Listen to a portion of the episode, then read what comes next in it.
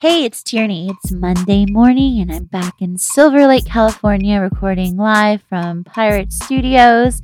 I have an amazing guest, my very best friend, the screenwriter, actor, artist, model, and all around hot person, Michelle A. Badillo. Today, Michelle and I talk about writing, we talk about television, we talk about some pop culture favorites and acting on Search Party, um, reflecting on our antics as besties, and of course, ourselves, our favorite topic together.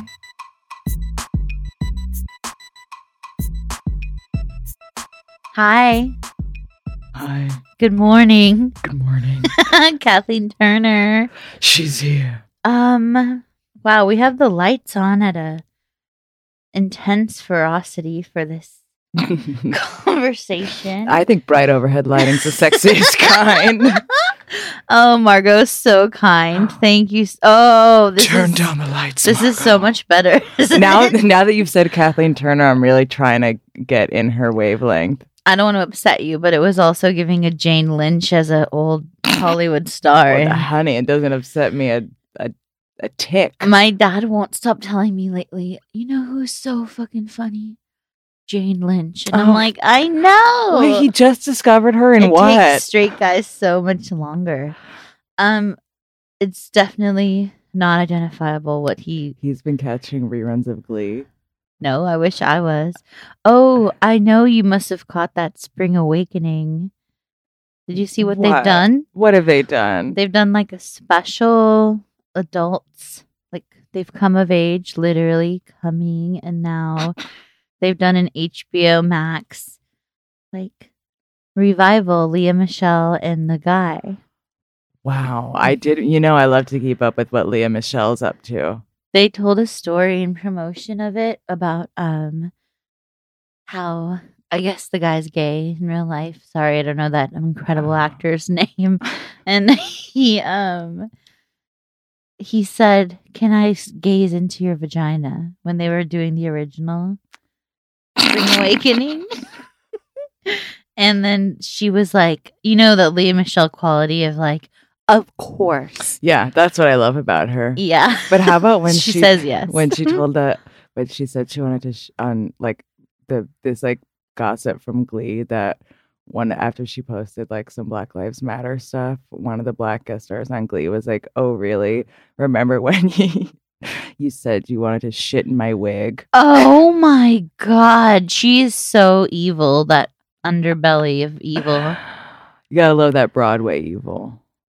Well, you're basically Patti LuPone to me. So, um, yeah. Welcome. It's Monday morning. Well, it's noontime now, Afternoon. afternoon, and I don't think we've done any Tierney Talks on a Monday with any guest. But I'm honored. do you know that it's only your second time on this podcast? It's that's crazy to think about. It's years ago now. We hadn't even pandemicked. I know. And I feel like I really couldn't think of what we even talked about. I felt like we were kind of giving an explainer of who we are as friends, which is obviously super educational for everyone and important.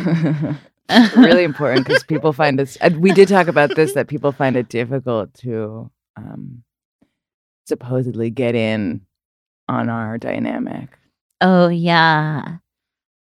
Actually, I was thinking about that the other day because, oh, it's so messy, but someone's ex once confronted you saying that we were um, codependent. Oh my god, you remember that? and, I the- had like eight years later anger, or not anger, but I was just thinking about that the other day and kind of laughing because I feel like you and I are so almost overly intentional with like not transgressing one another's boundaries because we're sick of like everyone else doing it mostly. yeah, completely. I that was like the last Not time I think. I ever saw that person. He made me so mad when he said that. Done. It was the way he said it too was like as if you and I needed to literally go to drug and alcohol rehab because of our codependence. People listening are probably like, if only they would just take a look in the mirror Ugh. and realize, but we can go days and weeks, months. First of all, there's a difference between codependence and interdependence. oh, and this is why we're weaving community and starting a family. no, but truly, I don't think that we. I mean, I think we're very close, and like some occasion, occasionally, perhaps to the exclusion of others. But I don't really think that that's been true since we were much younger. Also, because a lot of our dynamic in the beginning, as you moved to LA, was like, I don't want to appropriate language of jumping you in, but it was kind of like, so, but I did still. But, um, like, Yeah, own it, babe. You brought me into uh, several different aspects. of yeah, definitely life. not saying one group, just like, you know. So I guess I'm thinking that's counter to like, I didn't like hole up with you in a castle. It sounds pretty good, but But would have been nice. keeping you, you know, hidden. Oh, so did you have a good weekend? I did. I went to the beach yesterday. That's why I'm so kissed today. You can. This is not a visual medium, but Oh yeah, tell everyone you're very sun kissed. I'm a bit sun kissed. My hair is a little fried. but it's also almost blissed with a little like berry, not berry. It's too red sounding, but it has a lightness from the sun. a berry bliss. Sometimes what I something secretly fam about me that I like is when I get a little bit of sunburn, it burns my lips just enough that it looks as if I'm wearing a tint.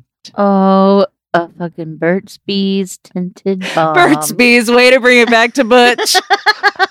no. Uh, it's been so long since you've engaged, but that brand has built out a suite of them forward. Femme forward. Um, it was Elena's birthday. Yeah, I forgot all about it. Like, was she did reach out to me as a you know by proxy LMU lesbian, and um, Truly. I really wanted to go.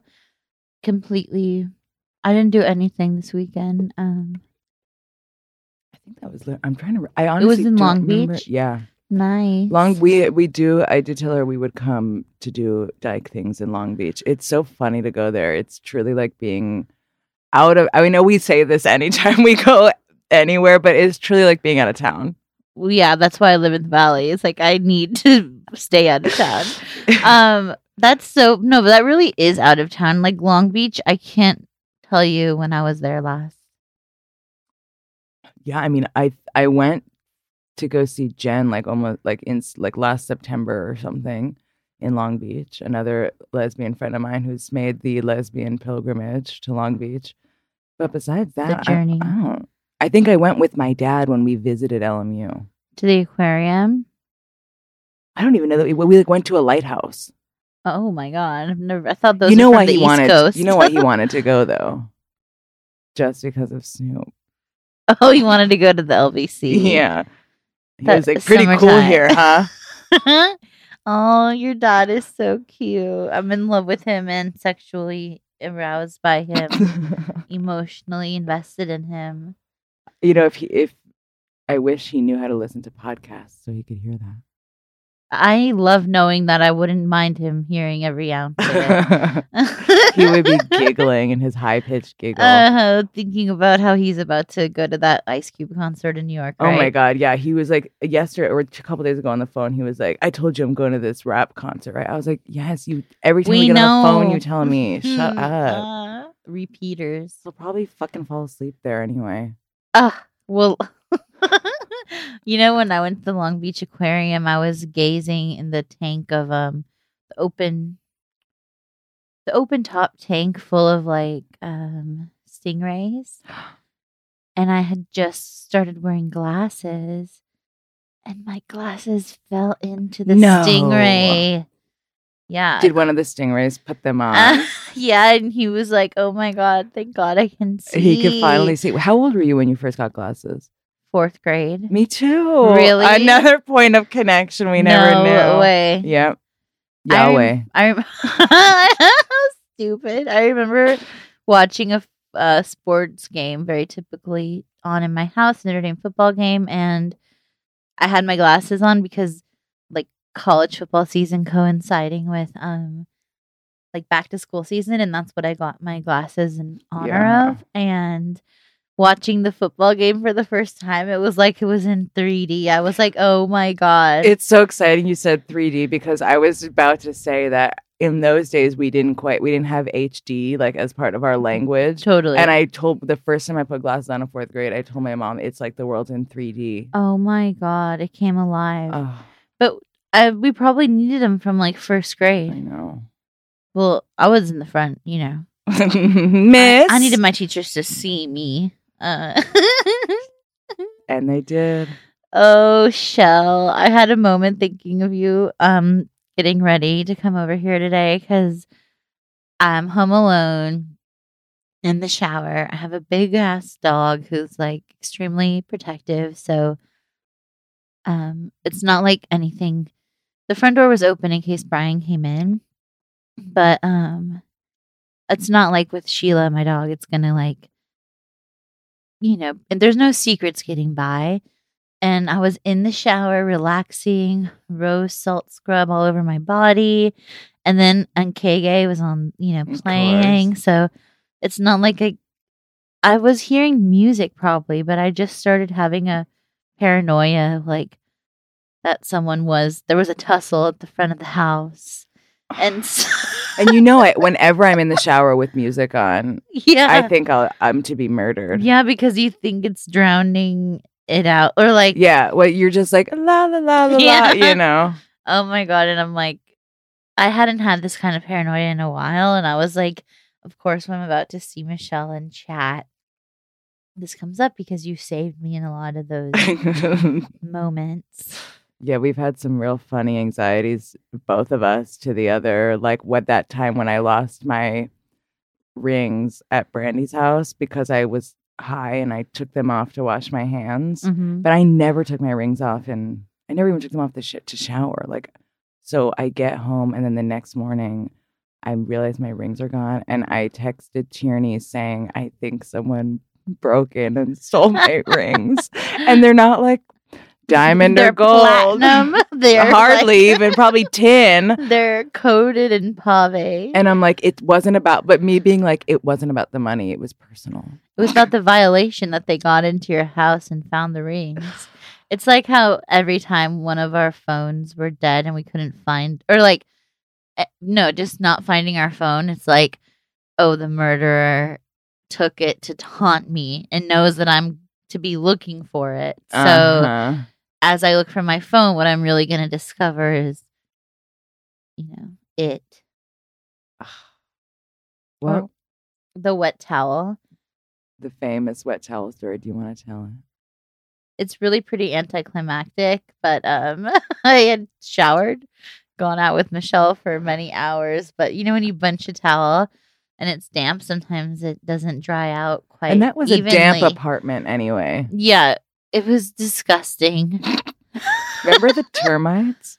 oh my god. do, do you have no bounds?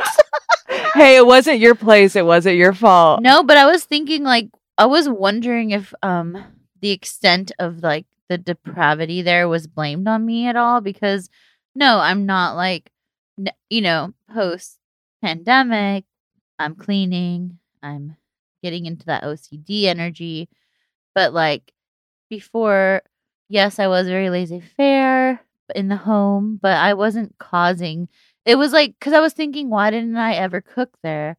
And it's because when I already got there, it was gross and weird apartment. Yeah, you didn't. You didn't make it gross or weird. You kept it pretty cute. Because I'm a there. home- Yeah, I mean, who would know more than you? and it, yes, I'm a homemaker. especially it was like, oh, you had this little place in Hollywood you were living for a bit. Like you, it was very cute there when you brought some nice thing. You know, Yeah, it was. I did make it a home, but uh, a community gathering place.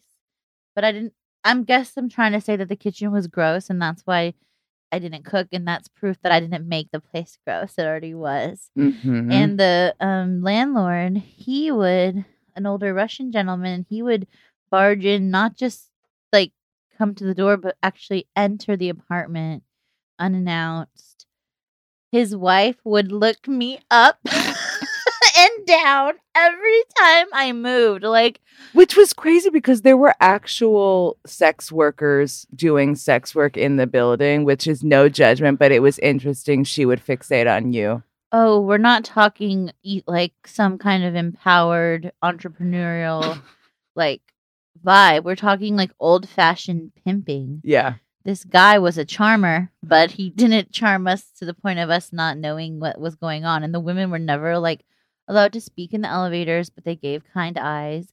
I'm sure Nico was able to like chat because she's chatty and also had a lot a long run in the building. But um in terms of the towel story, I left this place, went and hung out with Michelle, must have gone to a party or something. Um and then I came back. We were recording a podcast. I, weren't we recording Eugene's podcast? We were with Cody. Oh, we were like at KCHUNG. Yeah, I think maybe. I mean, maybe it was a different time we were with Cody, but Hi, Cody. I'm pretty sure you don't listen. Um, uh, basically, I come back and I see that I feel the wetness of this towel, and I just don't remember showering. I guess it seemed like so long ago, or I'm sure I'm fucking high as hell, but that doesn't usually impair me. And then basically, I thought that someone broke in, took a shower, and was hiding somewhere in the apartment and waiting for me to prey on me. And so Michelle was basically taking a joyride on a like Art LeBeauing on a Sunday evening, like cruising around, and she had to double back to um do a walk through of the space. And then she, when she's like encountering the towel, she's like, "Did you shower before we went?" I'm like, "Yes." so stupid. Yeah.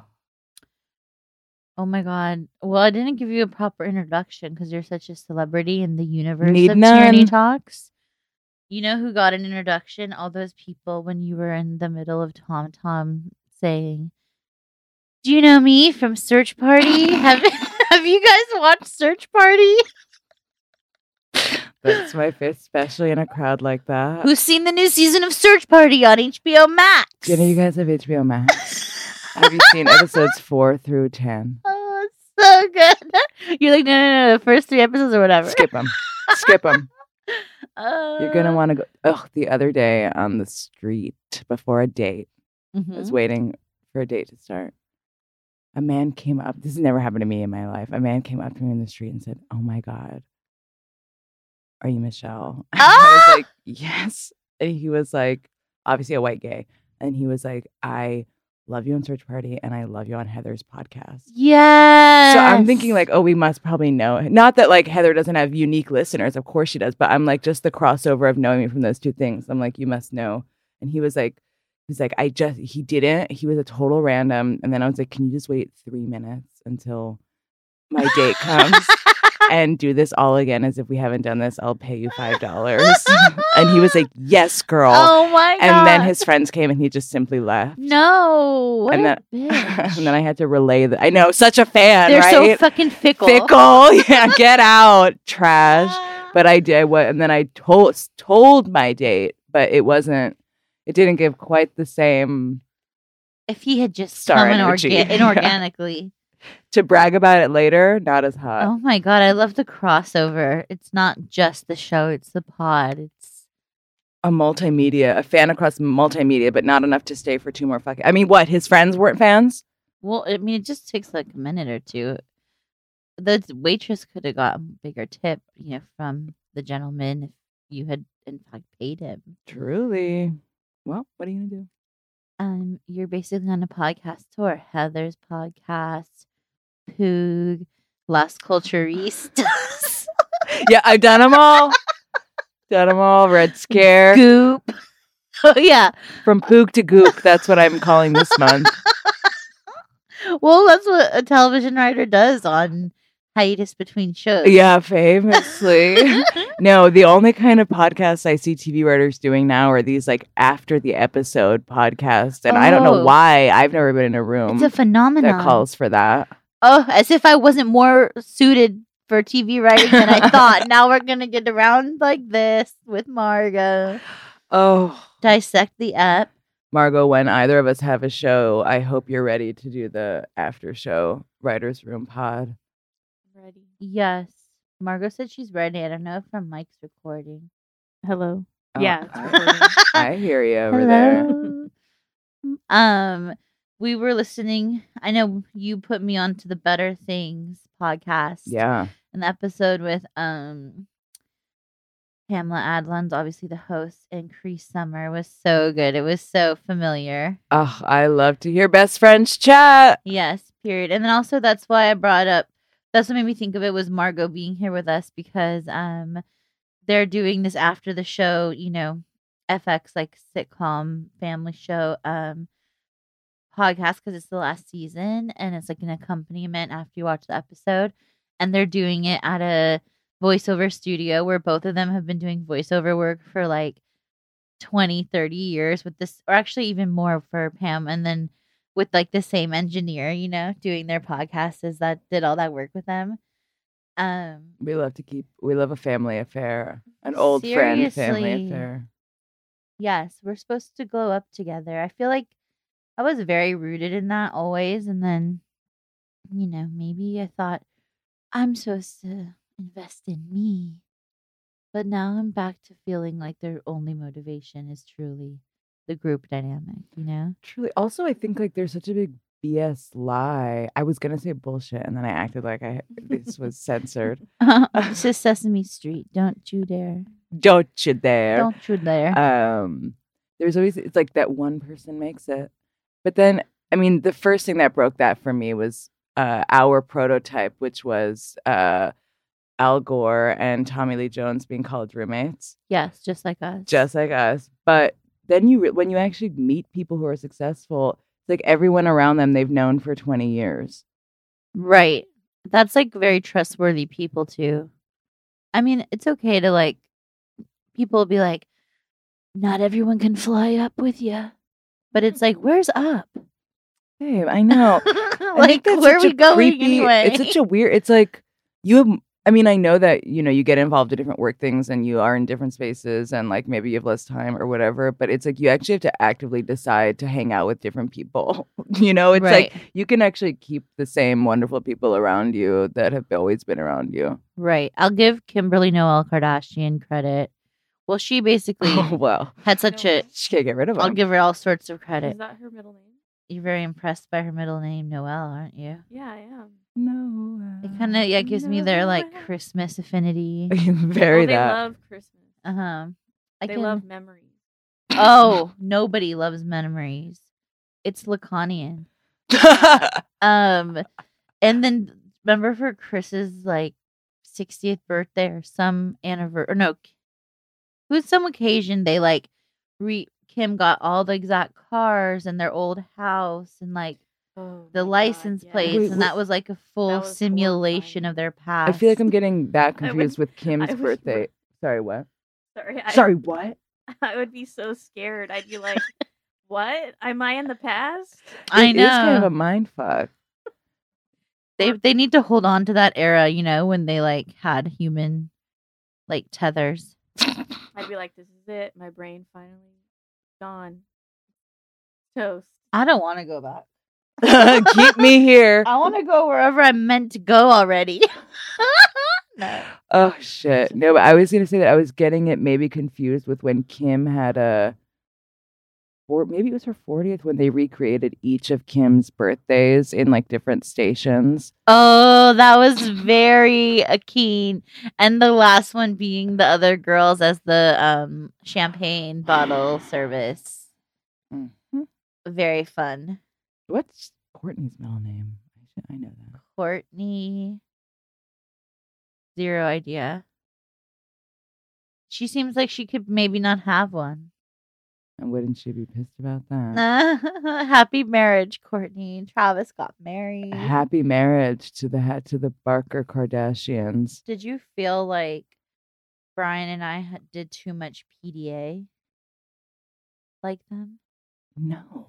I never get but you guys are PDA. very no but you guys are very affectionate but it it's it was never overly or weird not that I, Oh, it when I fucked him in front of you that party. i wish you would I mean, yeah, I think there's just some times where I'm not clear what happened where.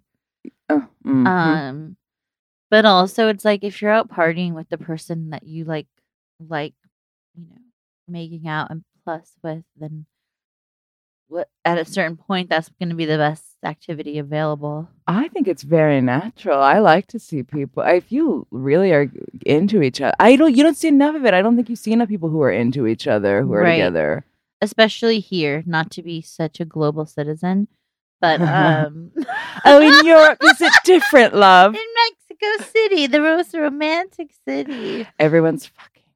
at least touching. Um yeah, I'm like whenever people talk about um hating their PDA, even though I'm all into hating them or like their outfits and shit. Like oh, well, that's different. um but like their PDA, I'm like, you know, we like to be well fucked. yeah, well, there's also something very like Christian Ladies Home Journal about it. Like, Yeah. oh, that's for the bedroom. Don't dare bring it out into the world so people can see you have a pussy. And I mean pussy like not as literal genitals. Yeah, I mean it as a, as a spirit. Yeah. Whenever I see um, lesbians out in the wild, it's like like PDA. It's like seeing a unicorn. What? There's lesbians? Yeah. Oh, I know. Never gets old. I love when you see a le- like when you see the front to the front of lesbians and you're like, oh, they're sweet, and then it's always when you get to the back, one of them has their hand not just in the like ass pocket, like in the jeans, Yes. On, Touching resting on the ass. Yeah. That's crazy. That's so funny. Yeah, I definitely respect that not everybody needs to explore exhibitionism in the way that I'm interested in and think you're interested in, but it's not about judging the exhibitionism of others. She's basically using it as a drug to like get through these situations, like feeling like she doesn't belong. You know where I belong? In his mouth, like tongues touching. That's where I feel safe. And you know, she's had, you know, Kourtney's had some really unpleasant relationship, uh, public, public, not maybe not PDA, but certainly public drunkenness, Yeah. etc. And well, it's you know, yeah. Scott's not giving well fucked energy because anyone who, no offense, but if you overconsume alcohol, your aura is not giving off well fucked. Period. Because it has to have that element of vitality. yeah, You can be drunk and give off that energy, but not like so. a drunk, Yeah. yeah. Well, because you're not connect, you're not connecting to yourself Yeah. if you're drinking that much. That's real. And also, um, dry mouth, you know, Oh, thirsty, God. Sour.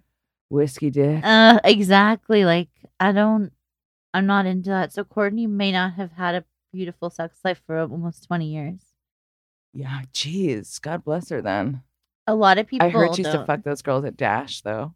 You did that was like an old internet rumor that she would fuck all the Miami Dash girls. like an Arizona State kind of Yeah, leftover. very lesbian until graduation, but after I do believe she's had the most sexy fun of all three same. elder sisters.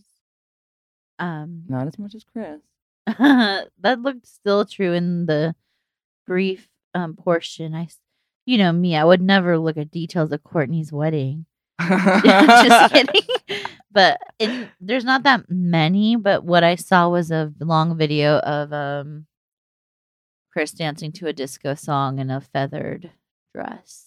Oh, I'm sure Corey loved the dress. that was the best joke from Kim's SNL um monologues. Oh, I remember Amy Schumer taught her timing. did it? You love to see the process. I could have watched. I was saying to Tierney, I could have watched a ten part miniseries of Kim going to every New York comedian, being like, "How do I be funny?" Right? Like, how many times are you to say Michelle's? w- Michelle Wolf. Oh my god. Also, I almost felt like Amy Schumer was like, "Shut the fuck up about Michelle Wolf. I'm here." Oh, exactly. Like, I'm in glam with you, bitch. Shut the fuck. Because she's like, Michelle Wolf's the funniest. Okay, we'll be right back with more. Hey, it's Tierney. You're listening to Tierney Talks because you know what? Fuck Ted. Next time you listen, this could be an advertisement for your business, your story, your personhood. If you want to place an ad here, write me at Tierney, Tierney, Tierney Talks at gmail.com. That's three Tierneys talks at gmail.com. Thanks. Oh, Michelle, did you drink coffee this morning? You know what's funny is I don't think that I did. I think I got, which is very un atypical for me, but I think I, I woke up so starving that I woke up and I immediately just started eating. Nice. And then um ate very salty foods. I had a lot of water. And then by the time I was done with all that, You had actual time to go. energy, Yeah. not. Did you eat bacon? no, I did have um I I had salami and Ooh. crackers. Love. It was very immediately accept well, well, I had a fucking so I've you know, I like to be like little old dad and have um like crackers, mozzarella cheese and and and sort of sausage, pepperoni, whatever. You know, like kind of as a lunchtime snack. Mm-hmm. But I was like, oh, that's the most easy, easily accessible thing this morning. To just get in my, you know, stuff in my maw right away. And I get up and I open the cheese and it's gone sour. Oh. And so immediately I was like, Ugh. so I go to throw out the cheese and I'm like, what? I'm like, I don't, I'm like, what did I put a bunch of soap in the trash? Why is it all fluffy? And then I'm like, wait, is that like pillow stuffing? Like, what am I looking at? And then I realized it's like, and I couldn't tell you what I threw out, what it was. It was some kind of overproduced mold that occurred overnight. Oh. And then it's, and then I look at like the the top of the like the lid of the trash can, and it's just sweating. It's like covered in liquid. I have no God. idea. I mean, I threw out like cigarettes, and then what? Like a peach pit. What could it have been? And I don't know it to double like a souffle. It was truly souff- like yeah, full. sou- It was like one of those. Remember the foam parties that we never went to? Greek yogurt tart. It was. it was ugh, and then I was like just disgusted this morning after that. oh my god, we're gonna have to do a palate cleanser after this. We should have Um, had uh, mold parties. Yeah, that would be more accurate. We I think we've been to some. We've been to a few in our homes and dorms. Um, I drink one small cup of coffee, but as I was coming in, I was feeling like I should have got all high. Been a big loudmouth, chatty Cathy podcast. Should have done a line. oh my god! Of what? Of for I wouldn't know. Read me a line. I can do line reading. Line. and then they bring the coke. Oh, oh. Now that's our short film. No, I don't judge anyone's um narcotic use. Nothing more to say there. but I do not partake in. I remember the days when um I used to be like, how come no one gives me coke? Like we'd be out and everyone would give each other coke and K and whatever crystal fucking meth, oh, and everyone just judged me as smart. not doing coke. Tanny, don't act like you would never pass the oh, line. Oh no, no, no, I'm not. no, no, no. Like you, you've shared. No, like my friends, Yeah, there's My- always those ones in the my bathroom. close friends, true. But I just feel like a lot of friends who, the difference is they weren't hoarding from me or excluding me maliciously. It, it always had a feeling like just the assumption that something's not for you. Yeah. I would just feel like literally you could not pay me enough money to ask anyone for a line of oh, coke. Oh, like know. even when I wanted it, I just would never. I don't think I've ever asked for one either. I would just never ever. But obviously we've been asked, we hear the question. It's good to ask for what you want. Yeah. But we can. You know, I have a secret pa- secret manipulator inside me that would never relinquish.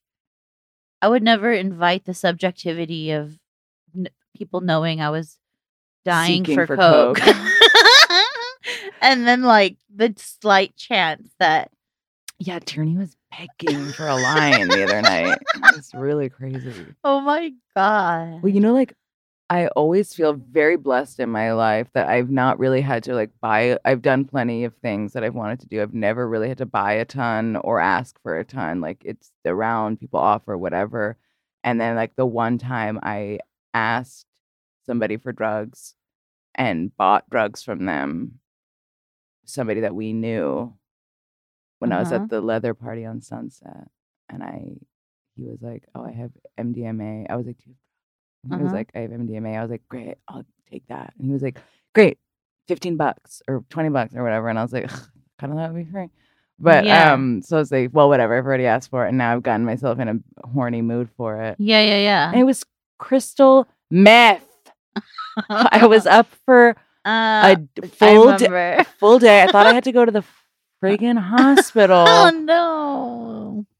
my girlfriend at the time just kept putting me in the shower and trying to regulate my temperature, and I was just was, Oh like, my god. I've out. never been put no, I've been put in the shower. Uh, I've never well. it sounds so vulnerable and small I to know. just be thrown. Oh, you were loving it. I wasn't pick because well, well, I Put me in. I was quite embarrassed because we hadn't been dating that long to like really flip out like that, and also like Ah. we were having sex and it was kind of but then i like kept having such shame of like the feeling of like you're having sex with somebody and then you look at them in the eyes and you realize that they're like on meth you know and i was like god i can't believe that was me You're like,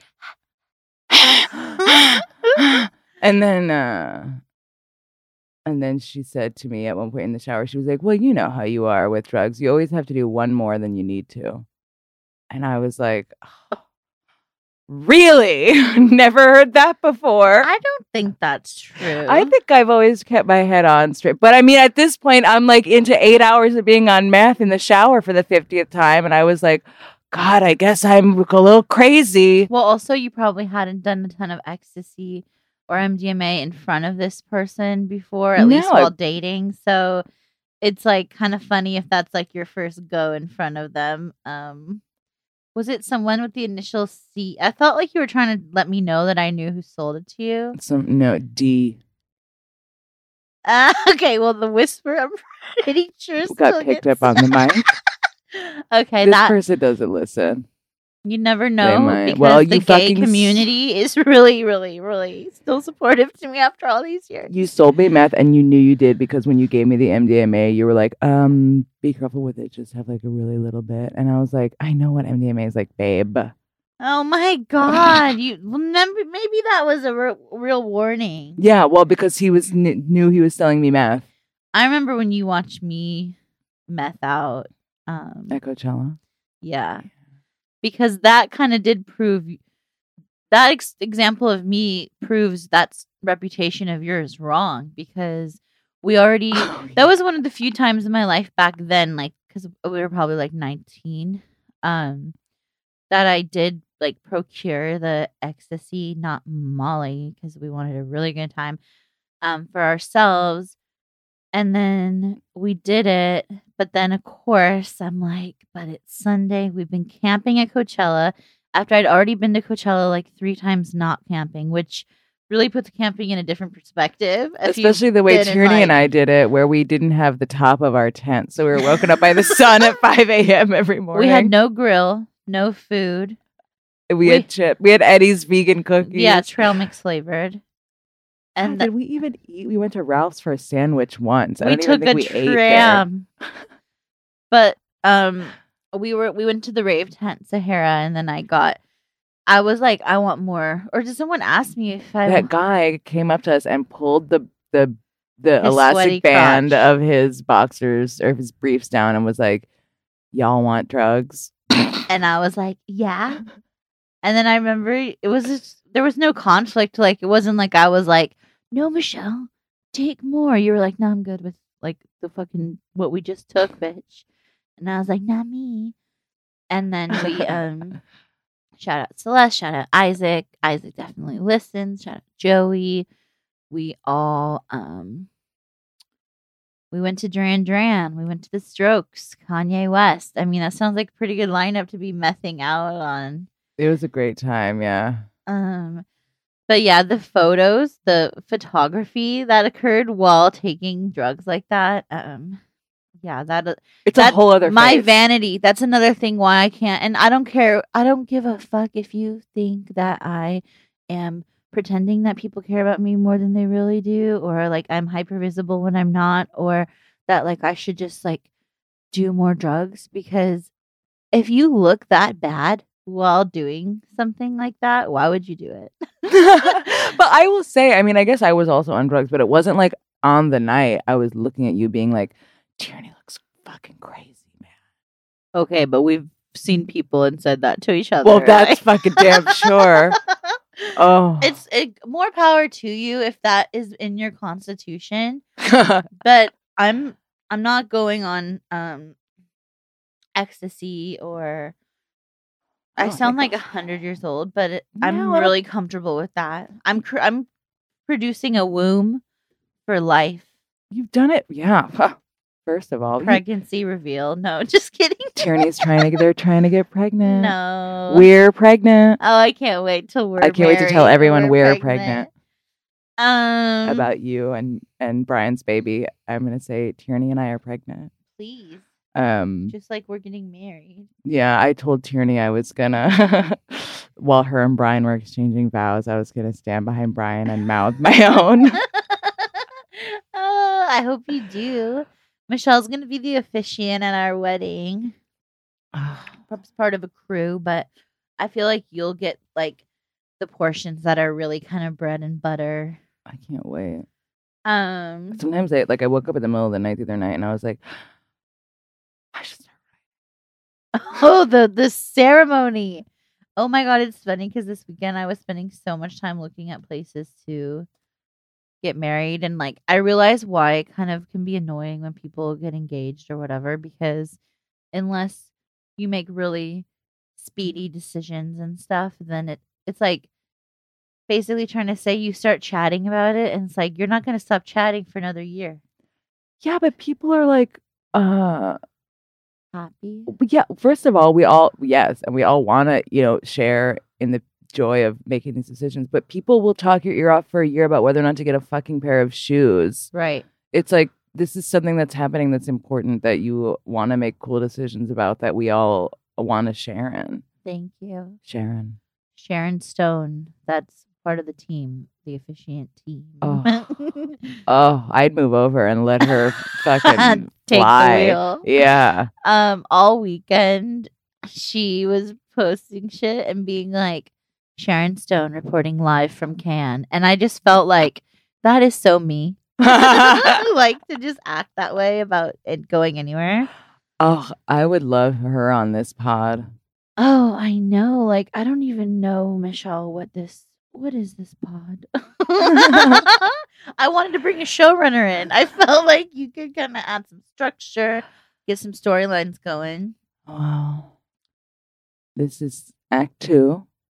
Um, That there's more problems and more tension, and we're we're learning more about the world. Sharon's. We just introduced the character of Sharon Stone. and she's in Cannes, and her and Tierney Tierney seems to think they're alike. She's sort of Sharon's both a mirror and a foil. Um. So, what did you think of my 21 days of screenplay dispatch? I am loving your 21 days of screenplay journey, and it's really inspired me to to do things like that because I think it just like streamlines the process. it like makes you. So basically, there's a book called How to Write a Screenplay in 21 Days. It sounds like how to succeed in business without even trying. Um, but I really like the book. I think because it not just because it's written by a woman, but because I connect with her vibe of like writing from your heart and just dealing with it. But I kind of described how I have been so many months into like freelance, not even freelancing so much, or yeah, doing some freelancing, but like being in a position, as you well know, as because you're my only like pseudo colleague of like writing by myself all the time. And it's really obviously that's like super fulfilling and kind of like does answer a gnawing question I had of like, can I even sit and like get something done or whatever? Which, by the way, dear listeners, is ridiculous for her to act like that's not her number one Forte. quality. Forte. um, oh, and then yeah, it just feels like I have to do what mommy says, and mommy says to write the book in twenty one, you know, to write the movie in twenty one days. Today, this is what I did. This is like pretty much the most like symbolic or like least um clear portion of what we've done so far with this book, but it's like I had to get 120 white computer paper pages, which obviously I had at my hand, you know me, and then um I had to write my movie title by Tierney Finster on the front. And then the, this is what kills me for some reason is just the next page I had to write at the top faded. Oh, ah. And then on the very last page at the end, I had to write fade out in the end. will And you then, be printing the script on these pages?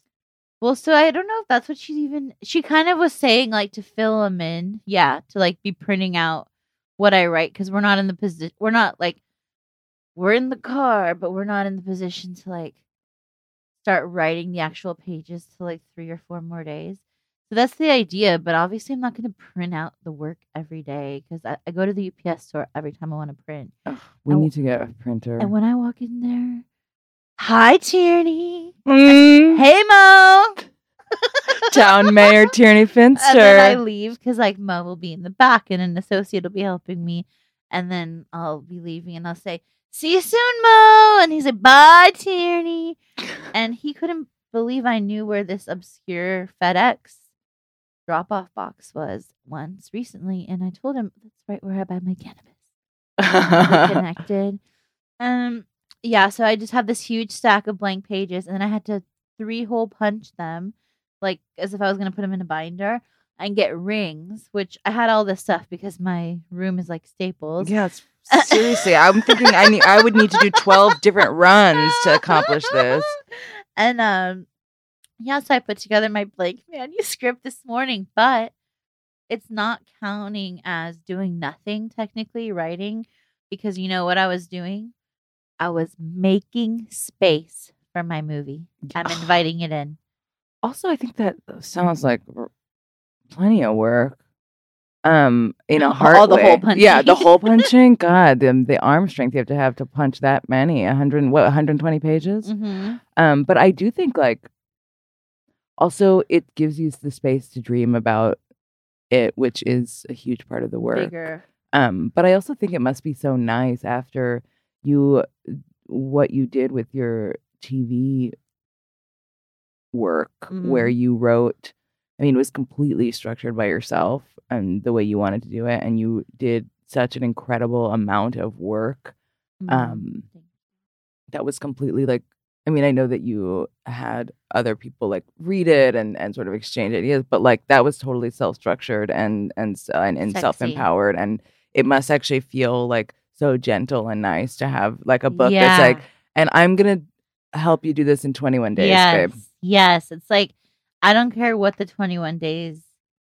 It's I don't know. I've always been one for these types of things. Like I I am like a self-motivated person and I will like show up and like tend to the writing or whatever or like do something to prepare to tend to it, you know, I'm not forcing it, but like it feels um it's so relaxing. Like I don't know. I know I'm not the only person, and you don't have to just be a writer to feel like it's kind of crazy when you were sold this idea of like work and school as being what you do all the time, and then um, really like even if you work and go to school, like our like the way things are set up now, there's just a lot of time. I feel like there's just so much space in my days and like as much as I've embraced doing less in general, I feel like um after like 2 years of constantly like and I was already freelancing and independently contracted like Mhm. before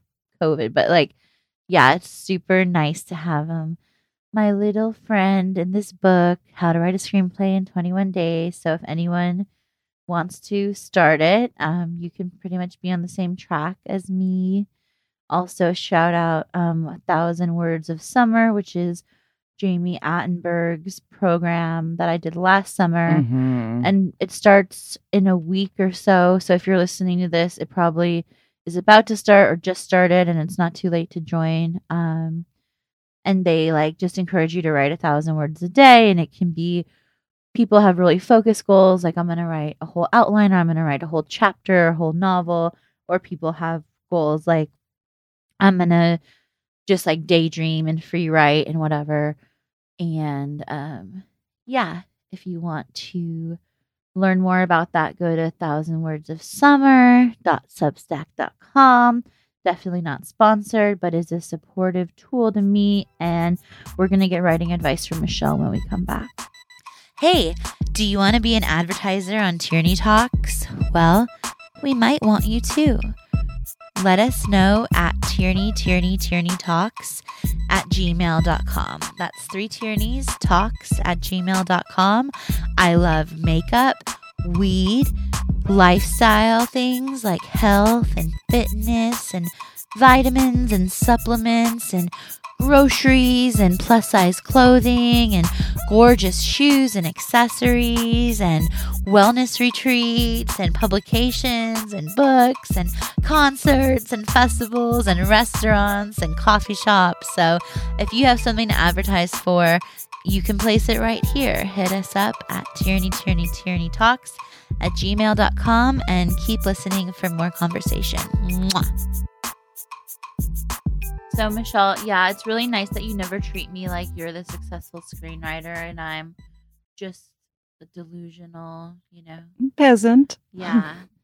Um I'm very kind that way. You're so generous. Um how do you think like because obviously people don't need to go to college to be a screenwriter, but almost everyone you work with did, don't you think? No. Really? Very I'm one of the very few people that I know that That's actually went so to school for screenwriting. Yeah. oh yeah, especially for screenwriting. Yeah. Or even for like they weren't even English majors or anything. Right. I wonder because we've both, you know, obviously been applying, ostensibly applying things we learned from that program in our actual writing. But if you had to reflect on, like, obviously you've learned so much in rooms at this point now and from other writers. Um, but uh, I'm wondering if anything from that era of going to school at LMU and studying screenwriting actually like comes up often for you or any touchstones um or i know it wasn't all fun and games but it was such a relaxed atmosphere but i i'm curious if things stick that you feel have impacted how you write I think the most important thing that stuck, which maybe was less like actually learned in the classroom and more just learned like having because I've always had this problem and I still have a, this problem today of generating ideas.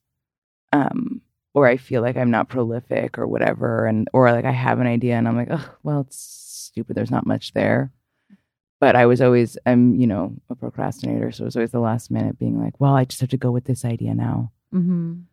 But truly, how if you just start something, how it can become so many other things, and how you just like to start with something you don't think is like the most incredible idea ever. Actually, is such fertile ground. Then keeping like being like, no, that one's not Mhm. good enough, and I'm gonna try a different idea, and then a different idea, and a different idea, and then it's the end of the semester, and you don't have anything yeah um, I think just picking something, sticking to it, and developing it, like making it go like wider and deeper, as opposed to ha- thinking that you need this like incredible starting place. mm, that's such good advice honestly because the hardest part is accepting for me it's like accepting how much you don't know. Like that's what i was kind of mm-hmm. telling you when the on Friday that the point of the 21 day movie thing.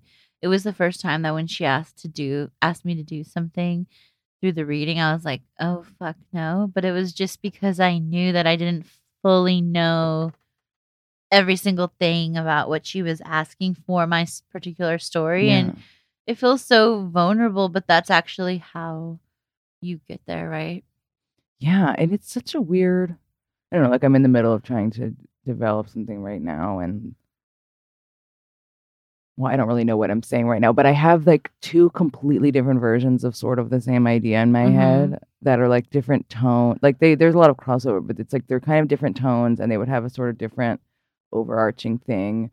And I keep I sort of got to a place I wrote like just totally willingly for like 12 hours on it the other day and then I've been at and then I like didn't feel that well and then I've been in this weird space where I'm like, well, it could either be this thing or this thing and I have to pick one, eh, but I haven't done Mhm. anything since then where it's like, why don't you just start writing both and then pick. and then yeah, and then pick, or maybe one will turn into something actually completely different, and it's it's fine. But also, couldn't it even be that the distinction or binary you feel between the two projects is also just kind of a it could be a miscalculation or Yeah. a like anxiety kind of thing anyway. But that is what's at crazy. all. Yeah, I think that's what to us I know it's like okay, we don't want to be too writerly or something, but people so many people I know that you must experience this cuz I always hear it like people wherever you are, whatever country you're in, whatever kind of context, people love to hear that someone's a writer. Oh, I feel like that's true. internationally sexy. Yeah, like they because it, it's just like all art is making something out of nothing, but um I don't know, like the it's funny that you say you didn't consider yourself prolific because or you feel that way at times because what you're describing is already prolific. You're like, I have an idea, but there's a million ways that I could do it and a couple of really good ones, you know. You have options and um yeah, like when people say that writing advice of like, you know, it's a sculpture, carve away everything, chip away everything. That's not the main story or whatever. Mhm. It's like so hard to not write all that other stuff that isn't the main story. Yeah. So you can't control it. It's a wild, wild beast, this discipline.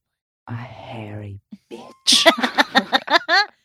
um, but I also want to say that like I truly love writing, and I just feel like when people talk about writing, writing culture is so like that's why one of the myriad reasons I don't have Twitter. I know you don't have it anymore Yeah, either. Cut her off. It's like it really normalizes a culture.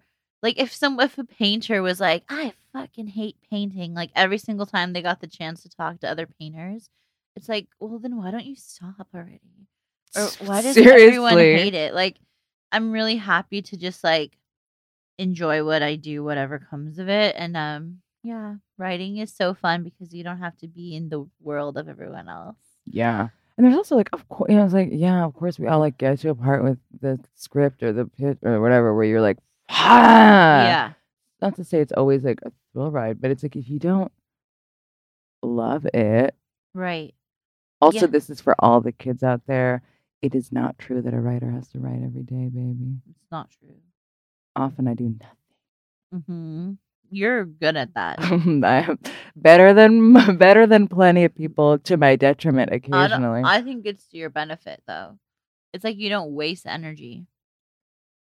Yeah, but sometimes I do feel like I have a. Sh- I mean, I think it's been nice in my life, but I, sometimes I'm like shocked by my ability to spend several days in a row where it just gets Gaming. dark around me. Not I gaming. At least I'd have a damn excuse. It's like I'm playing some freaking iPhone game and in La La Land, but then I finally like finally one of my therapists. Please stay with me, everyone Uh-huh. one of my therapists was like, You don't think that's part of a creative process that you've been doing since you were born, just like sitting around daydreaming for days at a time? It's so you. I was like, Oh, yeah, I guess I guess it's part of my creative process. Yeah, completely. And I think it actually inspires like as much as I'm very kind of like accountable and like I need it because I have I don't know. Basically trying to say like as much as I do engage in like little challenges or little or I'll read a book and commit for 21 days and stuff, it's all piece of a larger thing that like I don't want to do anything that comes from a forceful state because that's all the shit you end up rewriting and if you're just like proving to your ego that you're not a failure. Like that's what i've done a lot with like busy work. You know you're like look i sit and did it but really it has no meaning. You don't give a fuck about it. Um it probably wasn't even for my own project for someone else's shit you know? So like i feel like you just kind of like cut through a lot of that and then when you're sharing your thing it's your thing. Um i'm excited to watch league of their own. Me too. I it's crazy I have not seen, Seen it, it. yet. Oh yeah, it's public information that it's coming out though, right? Yes, public. Oh, I wish I breached your. Actually. The release date maybe wasn't announced, but everyone knows it's, it, it's been announced it's coming out this summer. Yeah, I don't think we said It's a not date. a big secret. I didn't sign. Nobody made me sign shit. August. Well, That's not even true, vibes. I know. I'm te- I'm being so cheeky. she's being cheeky. Don't write it down, but keep it in your keep it in your head. we were. I mean, League of Their Own. was a movie that bonded us times a bazillion because of our natural affinity for Madonna and Rosie, and we both watched that movie all the time growing and up we separately. both. I feel like before we even discussed the film, we I either caught you or you caught me singing, the song. Mm-hmm. Batter Oh wait, let me not talk. You do it again. It's so good when you do it. batter up. Hear the call. The time has come for one and all to play ball. We are the the All American League. We come from cities near and far. We got Canadians. Woo! Woo! Irish runs and speeds. That's me. We're one for all. We're all for one. We're all American. Oh my God! Speaking of Tom Hanks, as he was in the mm. original, is Tom Hanks in your show? No, he's not. I'm just kidding. I'm no, he's stu- not. Thank God. That old so and so. no, so over the weekend I watched a film that I'd never seen, and Tell it's me. starring Tom Hanks. Who can guess? What era? The big one. There's infinite big ones. Big. 90s. that would have been a good reveal. It was in the night. Pardon? Oh, Oh. no, but I that is a movie I recently watched a film that was based on his Oscar acceptance speech from that because he was like, I knew a gay guy back in where I was growing up, a drama teacher. And he, you know, was my he was like trying to shout out the gay everyman Yeah. in a time when that wasn't discussed. But then it became that movie that was like a whole satire of like the award winner like outing his drama teacher by winning the Oscar or What whatever. movie's this? It was one I was like fucking telling you way too much about. I had to like When? start biting my tongue. It's with Joan Cusack and she's Oh, about to marry that guy. It's called In and Out. Yes, I was. Yes, I want to see. By yes, Paul Rudnick is that his name. Um, I believe it. I think he wrote some other fun classic gay stuff, like, or you know, like campy Mhm. kind of um Stepford Wives. Gay culture. Yeah, and it, it's like more it's beyond what I can even describe. It's so good. But um the Tom Hanks movie I watched it sounds like a Splash. No. Is God, that- he did a lot of damn movies. I know. what- this is like a retrospective uh, back at the Academy Museum. Green Mile. Sleepless in Seattle. Love both of those. I've seen those. You have to think about a movie I would have actively avoided seeing. Da Vinci Code. Uh, to no way. I was reading those the minute Wait, is he in Saving Angels Private and Ryan? Demons. Oh, Saving Private never gonna see that in my life. I, Same. when we were starting school, Michelle and I were friends for like one day, and these guys were like, "You want to hang out? We're all watching Pri- Saving Private Ryan." I'm like, "No." um, okay, it sounds like it's kind of similar sounding to like a portable bathroom. Portable bathroom. and Andy. Gump. Farts Gump. you Forrest know I fucking Oh. hate that movie. I knew that's why I didn't tell you when I was watching Oh it my That's God, did that you love it? it? that I'd never seen it. Yeah. Wow. Does your mom love that movie? Uh, she said she's never seen it. Oh, I love that. She for said, her. I've seen bits and pieces. Go back Michelle. Shrimp. How about the rape? Okay, because he's mentally unfit to be having sex with what's her name, Sally. That's a controversial take. Um, Was her name Sally? Uh, Sally. Sally's character threw me. I gotta say, I was enthralled by how unexpected her journey. It was very expected in terms of like, um, full of like really, you know, off-putting tropes and stuff. Yeah, but to have that in in that movie as well as the rest of it is unexpected. Yeah, like I did not know. Okay, I thought Forrest Gump was a movie about a man hitchhiking his way through America. In a way, it is. It is, but he's culture. He's hitch. He's culturally you hitchhiking. know, I'm a I'm a fan of the picaresque, Michelle, and our Picaro, our Picaro Forrest. The central question of his film is, oh, this is the part that I liked at the beginning. Sally Field Oh, fucking the her. principal Yes. to keep him in school. That is probably the best part. Because that's the kind of thing. My mom, she's not the most open legged woman, but she will do anything for my ability to succeed in this world. Yeah. And it really touched me. And I also like Sally Field a great deal. Um, and then okay, so the question is raised is that she wants to know is is he gonna have a normal life? Mm. And An an extraordinary one. extraordinary. I just hate. It's like, oh, he invented the smiley face. Like pretty ended the. Cold War. It's like, I think I'm might have dozed for the but isn't that so American? it's like one. one mentally deficient white man is responsible for. I, you know, Michelle, I think we need to give you a fucking training. We're not letting your employers they they expect this yeah, from me. that's why they like you they so expect much. this kind of They're like, you're not talk. like the other young people. You'll still say it how it is. I could say deficient, huh? Moving on. Please write in. no, um, obviously you know me. I would never like. but you love a big Hollywood movie.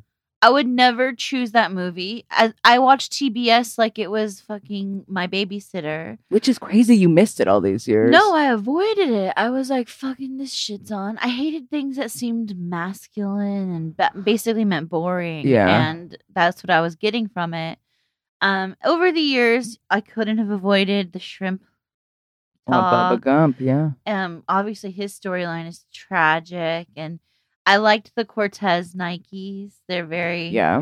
iconic. Um, but okay, so Brian has um, basically Brian didn't make me watch it at all, but he had such a pure interest in me seeing it. Does he love it? He does love it. Oh, that's sweet. You know, Michelle. is sweet. Don't you don't need to fucking lie.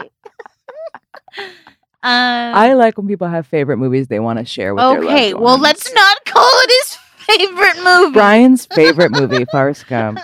no, we have a tradition of catching up on the Sunday kind of films that TBS would play. Yeah. Well, that like- is cozy as hell. Yeah. I get like a huge pleasure out of movies that were always four hours on TV. Mm-hmm. That Stepmom, paging stepmom. that's so sad. Watching it, um, like you know, renting, streaming it or whatever, renting it on Apple, it um, like shaving an hour and a half off. Yeah, what is it, like that. 2:30? Yeah, Yeah. it feels so good, and that's how I can kind of like. That's how I got in the zone to watch it because, like, for example, he had never seen Selena, and Oh. I'm like, you know, so you do the thing, you Anything for early, Selena. Yeah. anything for Selena. And where did that come up? They Obviously, I didn't watch the Selena TV show, but um, I don't know where they were making. Oh, it was in Top Chef. it was in Houston, and they had Suze. You guys are laughing, but Suze Quintanilla Oh, was a fucking guest judge in an episode about Houston's famous women.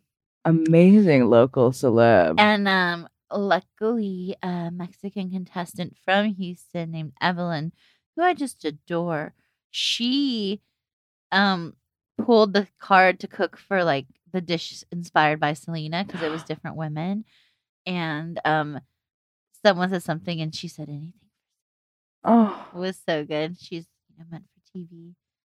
Um, how fortuitous that she picked that one. I know.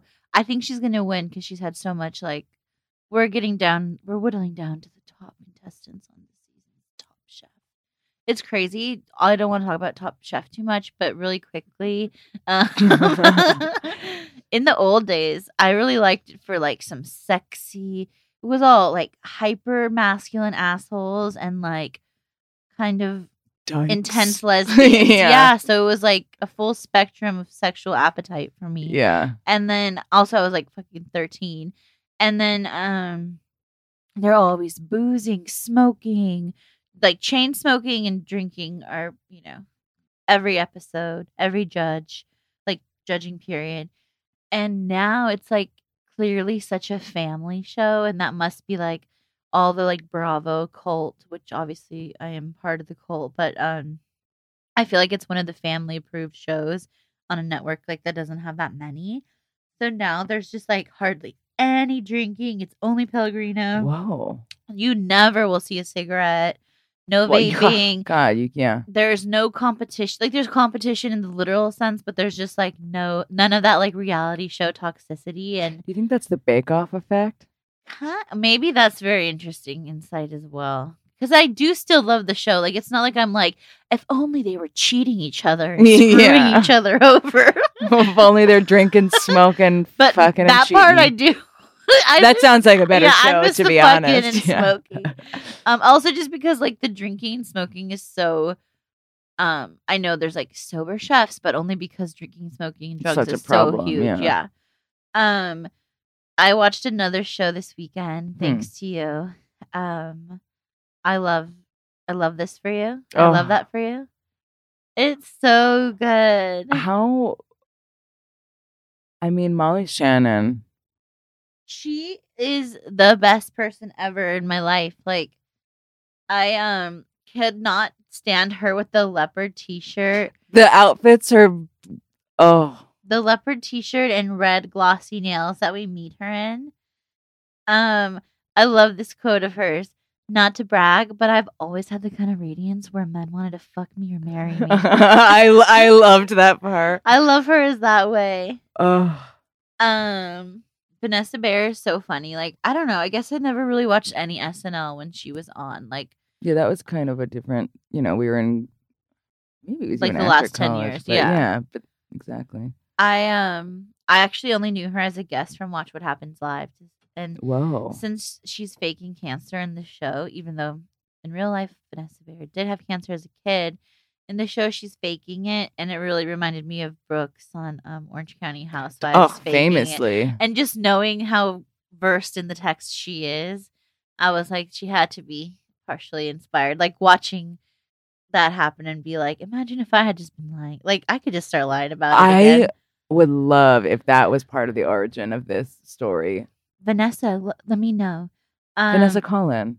You know what was happening on Barry last night that I thought was interesting, and not to get too industry, but like obviously you've had amazing experiences working with like different streaming services and production, but like obviously there's kind of like a as a union writer you have this Mhm. situation where you're kind of seeing like a changing landscape of the industry and then um i thought it was so funny because um in barry last night um i also have a crush on bill hader Yeah, and um he henry winkler. Oh, and i know he's yours. Get him into i bed in a only second. yeah i only get fucking um bill because you get Tierney lets me have all the nasty old men.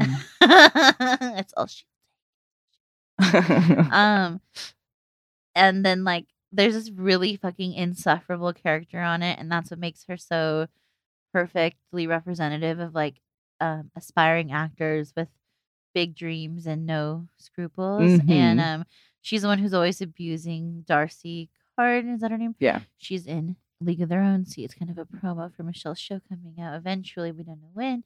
Um, so in this show, she's the assistant to this annoying ass girl, blonde girl, and she's made a show based on her past like abusive relationship, but it's kind of like in questionable taste, not dramedy, but just kind of a bad show, whatever. And then it finally comes out. They say they're gonna like push it up the release like all these weeks. And then it finally comes out and she looks at the streaming service in the morning and she's like, Look, like they're like the show's the top build, you know, it's like the first thing you see splashed all huge. And then it's like by the end of the day, it's not even there at all. And then um she goes to the like production head and she's like, What the hell? You know, where's why can't we get it anymore there? And she's like, We're pulling it um 12 hours in and like the algorithm has decided that it's not going to be um, you know, appropriate anymore. Like it's Mhm. not engaging. And I just felt that was very interesting because even when we were discussing how like things can change and show the lifespan of shows or cycle might change because of the different platforms, I kind of forgot that algorithms are like also interpreting all of that content and like making choices about king. scheduling and slotting. But when you're in writers' rooms, do people mention that algorithm? Um, a yes in like a, uh, I mean, the executive, the studio side or the network side, whichever is the streamer. Um, obviously the network usually you will bring it up in different ways. Sometimes Netflix brought it up more than other streamers I've worked for, Mm-hmm.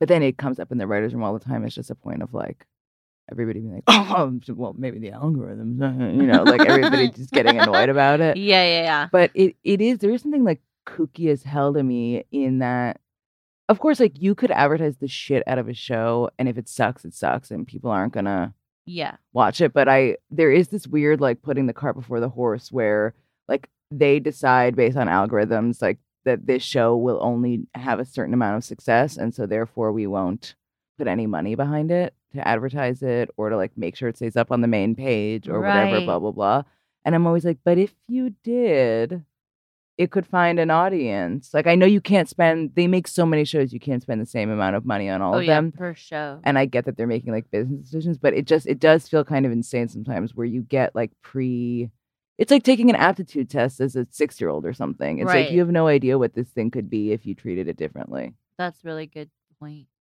But do they ever call out specific things like that will drive like algorithmic success? Well, my most the most the best example I have, I they never tell you what will make it better.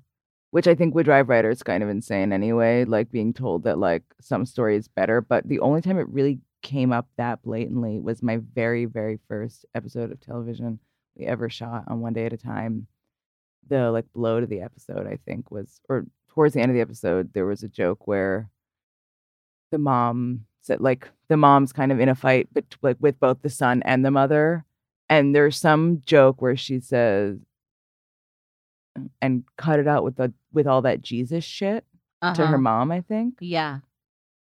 It was funnier than that. But no, yeah, yeah. but that um, was the point. but to then Rita Moreno. Yeah, and they had read the scripts all whatever this we were it was like the last take we were doing of it. Um and then Netflix came over and was like, um so technically you can say shit because we don't have regular censorship, but um according to the algorithm, like that will probably turn people like turn families off. Of Oh, the language. and and, it wasn't just shit; it was also shit being so close to Jesus Mm-hmm. and so it's like there's a lot of like we're different like we're we're the you know we're not a regular mom we're a cool mom but according to all the research Let's keep mom's not yeah like exactly like we we should still be doing it by by the book so it was interesting like because we would have just come up with a different joke originally but um oh yeah, like you're saying, how come just point that out earlier on? yeah but it was weird it was like i don't know it's always weird when somebody brings in numbers when you're like doing something quote unquote creative Oh yeah, because I just I was making me laugh. I was feeling like delusional in thinking about and recognizing how much I don't think about those things, and also it's appropriate in terms of like what's appropriate when in someone's process. Like you're you don't need to be worrying about that when you're writing as much as when you're like commercializing or sharing the work Yeah. beyond that. But it's like it was just making me feel kind of like giggly about like what would my what's the algorithm going to say about X, Y, and Z? Well, the one that comes, the ones that come up a lot are ki- kind of remind you of like early like college screenwriting rules or whatever. Like such and such has happened by page eight, where they're always like, this is a tip for everyone out there, but it's always like if like you have to it- with all these streamers, you have to get people within the first three minutes, yeah, or they'll turn it off, and then after that, you have to make sure they stay. If they like get to episode three, they'll probably watch the rest of it. yeah, So they're always being like, this is our episode three, mo- our push play moment. They're always like referring to like the push play moment or whatever it is at different streamers where they're like, Uh-huh. which just basically means like they want everything to end on a cliffhanger so you have to watch the next episode. oh yeah, yeah, yeah. Which doesn't always work for every kind of like, show. yeah, it's like, a, but you know, because they were doing this. I mean, it makes more sense on the show I just worked on, which is kind of like a horror comedy, but With, like, a you know, on a family or- sitcom, it's like we're not leaving anybody hanging for the next episode, you know? no, that's what's so funny about like us paying attention to those rules because obviously I do, and I want to like because of this kind of thing. It's like a part of what screenwriting is versus other kind of writing, having like this temporal and like rhythmic urgency um and like also a scarcity to what actually like you write and what actually you shoot because it's so small compared to like writing most other types of stories but um when they in in the like flood of descriptions i have for all those different kinds of moments and structure when you're like applying it to your own idea sometimes it just makes me feel that way that you're saying about like the cliffhanger on the end of a sitcom where it's like okay here's the tension but it's like it, there's such a so fucking broad what that tension can really be and i feel like most of the time they want it like books and classes and stuff make you feel like the ten the stakes have to be like is she gonna lose it all like Yeah. this is the moment she has to give up everything she has in order to keep going toward her goal and i'm like okay everything like That's a lot. little much. yeah. Um. Well, that this is the cliffhanger to this episode. Um, we're gonna be wrapping up, but hopefully you come back, Michelle. I love to be here. We're recording at Pirate Studios in Silver Lake. Thanks, Pirate, for having us. I hope you pick us to win free studio time so that we can have many more episodes coming your way this summer. Michelle, um, everybody, you have HBO Max or a friend does, get the login, watch Michelle. Again, you don't need to watch the first three episodes of the last season. Or the first four Party. seasons. you Yeah, know, you just jump start- right in. Start with Michelle's arc on episode four. Tickle in my throat. Um, I'm gonna go make Michelle take more pictures of me across the studio. Maybe we'll have lunch. We might have coffee. We might just go home. I don't know. Um, thanks everybody for listening, and we'll um talk more soon. Oh yeah. So um you can find Michelle on Instagram. What's your Instagram, honey? Instagram is Mr. spelled out M I S T E R Michelle. Uh, my Instagram, you can find me at Mr. Michelle. That's Mr. spelled out M I S T E R Michelle with an underscore at the end. It's Mr. Michelle underscore. And that does not mean that I use he, him pronouns. Nope. Nope. Oh, I do want to, can I just say to everybody that my Yeah. pronouns are she, her? Yes. There's been some confusion about that the past, I don't know, 10 years.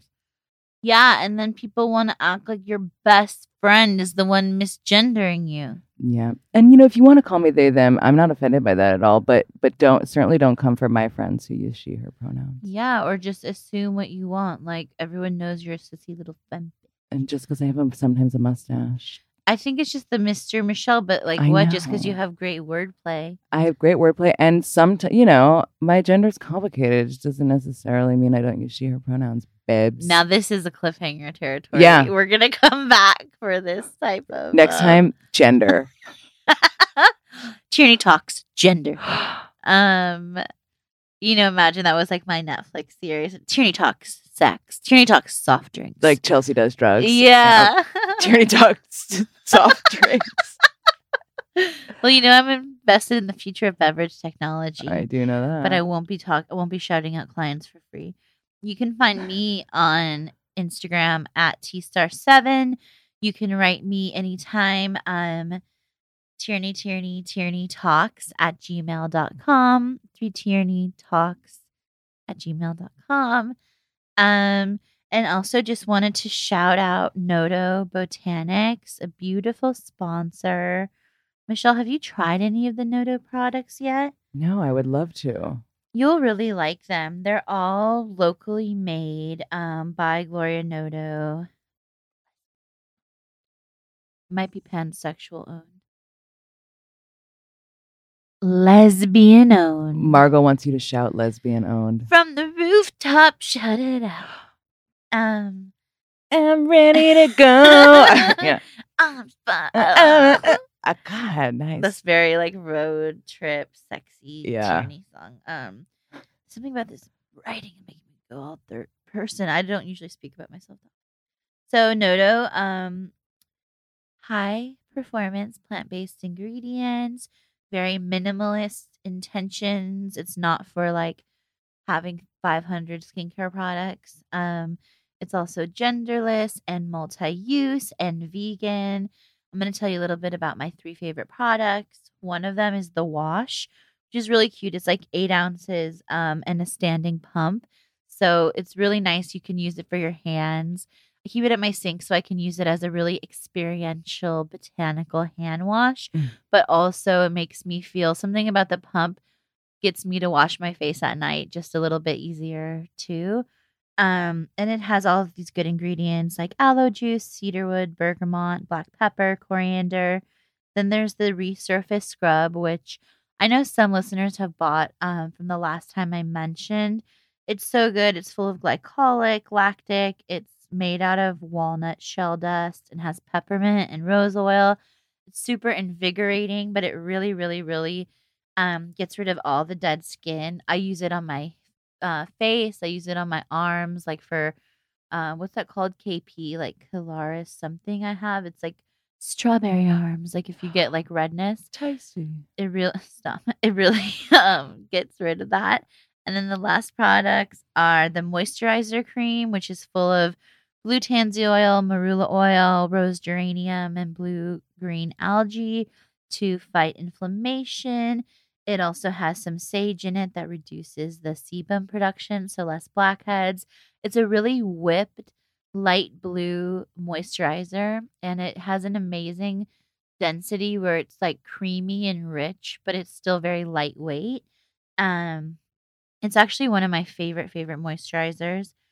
And then the rooted oil is for hair and body. Um, it smells so good. It kind of is like a perfume oil. If you said you have dry hair, you want to just run it through your locks. But it also gives you like a bit of a scent, and it has bergamot, cardamom, argan um, is the carrier oil, and then it has some frankincense, cedar, and Palo Santo and vetiver. So it just smells really, really good. I love using it as body oil after a long day in the sun. I also love um, just like working it through the bottom and ends of my hair, which is also dry as fuck, despite looking better. It It's looking great. better than ever. Yeah, Michelle got me started on Olaplex one Christmas and about two years ago, and it's been uphill ever since. Okay, we'll speak next time. Thank you. Thanks for listening to Tierney Talks. Please share this episode with a friend if you liked it.